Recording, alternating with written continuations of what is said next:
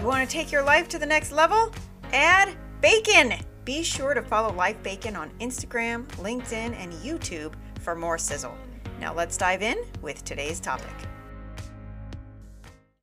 There is a lovely quote by Howard Thurman. Don't ask what the world needs. Ask what makes you come alive. Because what the world needs is people who have come alive.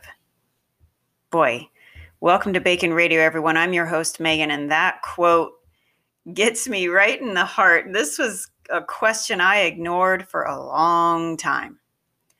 I focused on what needed to be done to get by. And I operated from a place of questioning myself, of self doubt, of regrets, and poor me. And I'll tell you, it has taken a lot of long, hard looks in the mirror and a lot of coaching and feedback from mentors and managers and, and leaders that I admire, a lot of self reflection and practice. It, it's hard work to be yourself and to really let the world see you. But as you embrace all that you are and all that you have to give, you really do come alive. I mean, it's as if for the first time, and suddenly it becomes so much easier. And I don't know why we fight ourselves so much.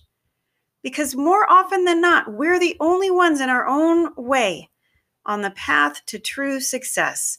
And whatever that means to you, whatever success your definition is pure joy, passion, fulfillment, purpose, making a difference, whatever that is for you, it's time to wake up bring the joy and the passion to what you do and be the kind of person that you would want to learn from.